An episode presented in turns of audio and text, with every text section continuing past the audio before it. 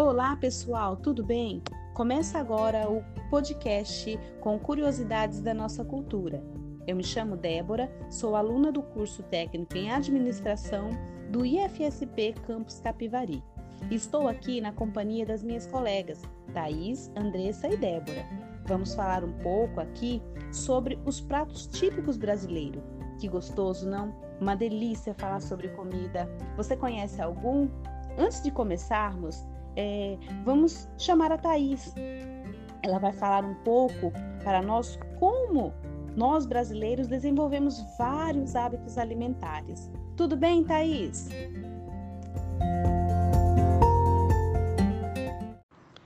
Olá, pessoal. A alimentação brasileira de raiz tem matriz portuguesa em associação com a culinária indígena e africana, a qual se incorpora ingredientes da terra. De acordo com Guilherme Bonamigo, coordenador do curso Pós-Graduação em Gastronomia, História e Cultura do Senai, as imigrações que aconteceram a partir do século XIX com a italiana, japonesa, alemã, árabe e tantas outras, tenderam também a influenciar o cardápio brasileiro com suas novas culturas, mas por sua vez também tiveram que se adaptar aos ingredientes disponíveis em solo brasileiro.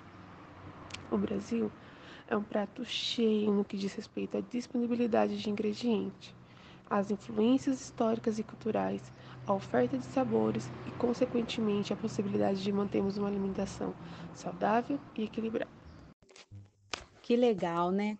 E você sabia que em nossa cultura, cada região desenvolveu vários hábitos alimentares? E cada uma tem seu prato típico? Qual será o prato típico lá do Nordeste? Né? Aqui em São Paulo, né? E lá na Paraíba, qual será o prato típico? A nossa colega Andressa vai falar um pouco sobre esses pratos deliciosos. Fala aí, Andressa. Posso sim. Como todos sabem, a mandioca é uma raiz muito conhecida e faz muito sucesso em vários lugares. Ela acabou virando prato típico. Ela teve origem em Pernambuco e a sua produção é verificada desde o século XVI na Vila Olinda, atual de Pernambuco mesmo, quando nessa época, aqui no Brasil, era colônia portuguesa ainda.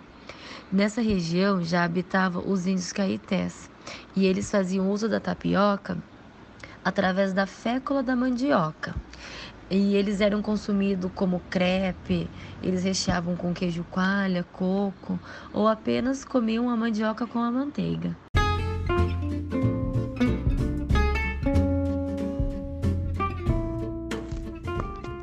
Isso é verdade, pessoal. Eu sou pernambucana e posso comprovar isso, que a tapioca é uma delícia, é um dos meus pratos preferidos. Com manteiga já é gostoso, imagina recheado, né? Ah, e aqui em São Paulo, o que será? A Débora vai falar um pouco. Tudo bem, Débora?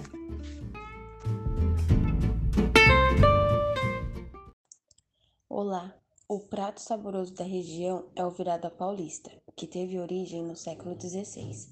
Era composto por feijão, farinha de milho ou mandioca e toicinho de porco. Servia como alimentação nas mansões, expedições fluviais e bandeiras. Durante as expedições, os alimentos chacoalhavam e ficavam revirados, dando nome ao prato. Em nossa culinária hoje em dia, tem muita origem italiana, que são as massas numa variedade enorme de formatos preparados com uma infinidade de molho numa combinação muito saborosa. Mas cada lugar tem seu prato de referência típica, que só ele sabe fazer. Refrão da música, virada paulista, prato do dia, Genival Lacerda. Isso mesmo, mas sabemos que existem vários outros pratos que são típicos nos estados, porém, esses se destacam mais pela preparação, pelo tempero, pela forma que se faz naquela região.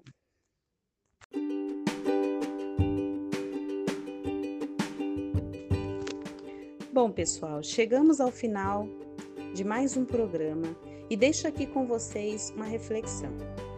O prazer dos banquetes não está na abundância dos pratos, e sim na reunião dos amigos e na conversação, como diz o filósofo Marcos Túlio Cícero. Até a próxima!